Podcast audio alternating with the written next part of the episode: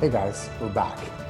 I'm Kevin Kauffman, and welcome to Industry Headlines coming at you live in the Next Level Agents Facebook group or recorded on the Kevin and Fred podcast, depending on where and how you're listening to this.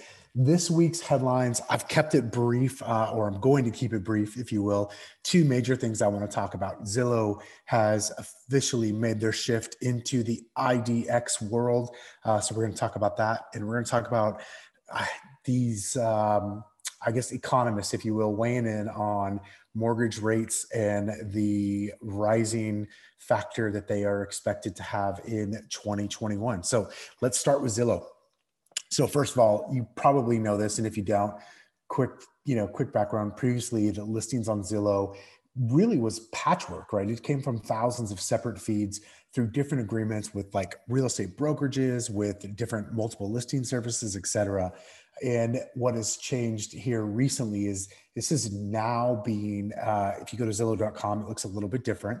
It's now an officially powered by IDX feed, meaning they're part of your MLS. Um, now, for some of you, you've known that. Some of you think that's much worse than it really is. Some of you go, I don't care. I got to go run my business. It's kind of more of where the camp I'm in. Uh, but if you are there, you notice that if you've been on Zillow.com, you've noticed some changes.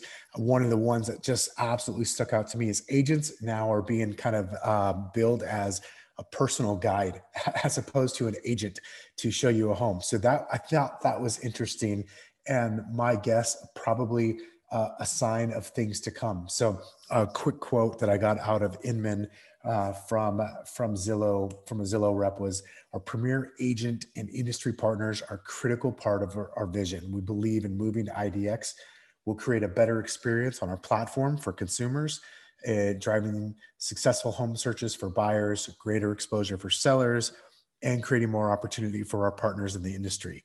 We'll see how that plays out, but nonetheless, it's a big step forward in Zillow's ever changing vision uh, and what is to come. And so that's interesting.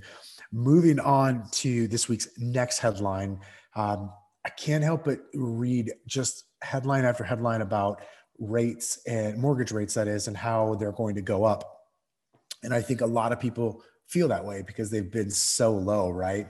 Uh, so, one of the things I was reading today on Housing Wire uh, it pointed out, hey, you know, just a few weeks into the new year, Freddie Mac had already reported that mortgage rates have climbed 14 basis points, all the way up to 2.79. So um, it, it, it's funny in the Housing Wire, article, they they call it a dramatic contrast to 2020, which mortgage rates set record low 16 times it's accurate, but that's misleading. Yes, there was record low 16 times, but let's go back to the first part of last year.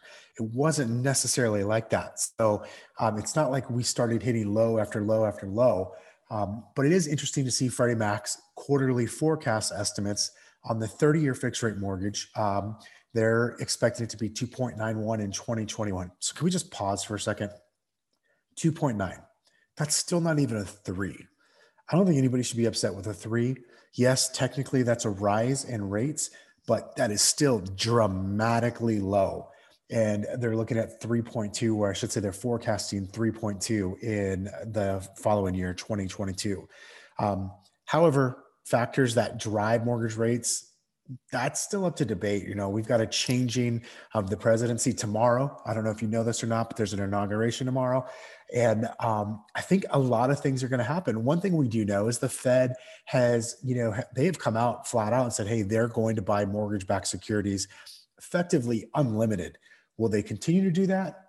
I don't know, but they are buying uh, now. If I if I read that correctly, something like 120 billion dollars worth a month. So they're splitting that into $80 billion worth of treasuries and $40 billion in mortgage backed securities. That is a ton.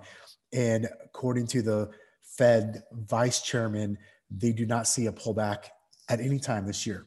As long as that's happening, I think we're going to see rates stay low. And again, in my opinion, even if they rise a little bit to 2.9, that's still staying pretty damn low. Uh, but what do you think? I'd love to see uh, what are you hearing? What do you think is going to happen in 2021 to rates? Do me a favor. If you're going to make a comment, Let's not have anything political there because I just don't care what your political affiliation is. I love you because you're a real estate professional, okay? Uh, but I'd love to hear what do you think is going to happen with rates in 2021? And heck, if you're willing to, even beyond 2021. So that's it for this week's industry headlines. Hope you caught this week's uh, expert interview. I actually was a replay with my friend Ben Kenny. We did a webinar here in the Next Level Agents Facebook group on business models and things for success in 2021. It was so good. I got so much great feedback on that. Decided to turn it into a podcast this week. So I hope you enjoy it. And uh, we'll catch you next week. Have a great one. Did you enjoy today's podcast? Join the Kevin and Fred community, part of eXp Realty, and partner with us today. You'll get free access to live trainings two or more times a month, live events and in person masterminds, digital downloads to help you run and scale your business, and much, much more. To learn more and join our community, visit kevinandfred.com slash contact and contact us today. Not ready to join our community? No problem. Continue enjoying all this great content on our podcast for free.